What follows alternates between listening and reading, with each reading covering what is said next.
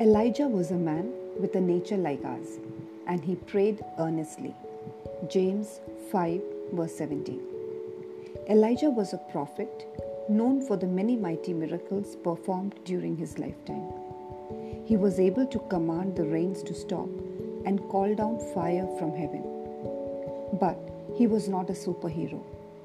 In fact, he was a normal, average human being just like us. The difference was that he pursued a righteous life in obedience to God, seeking Him earnestly in his prayers. Thus, two essential ingredients to effective prayer is righteousness and earnestness. You do not need to have the title of a saint or an apostle for God to do mighty things in and through your life.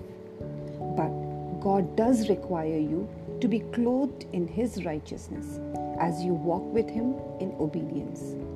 Your earnestness is a sign that you trust in His guidance and deliverance over and above every other alternative.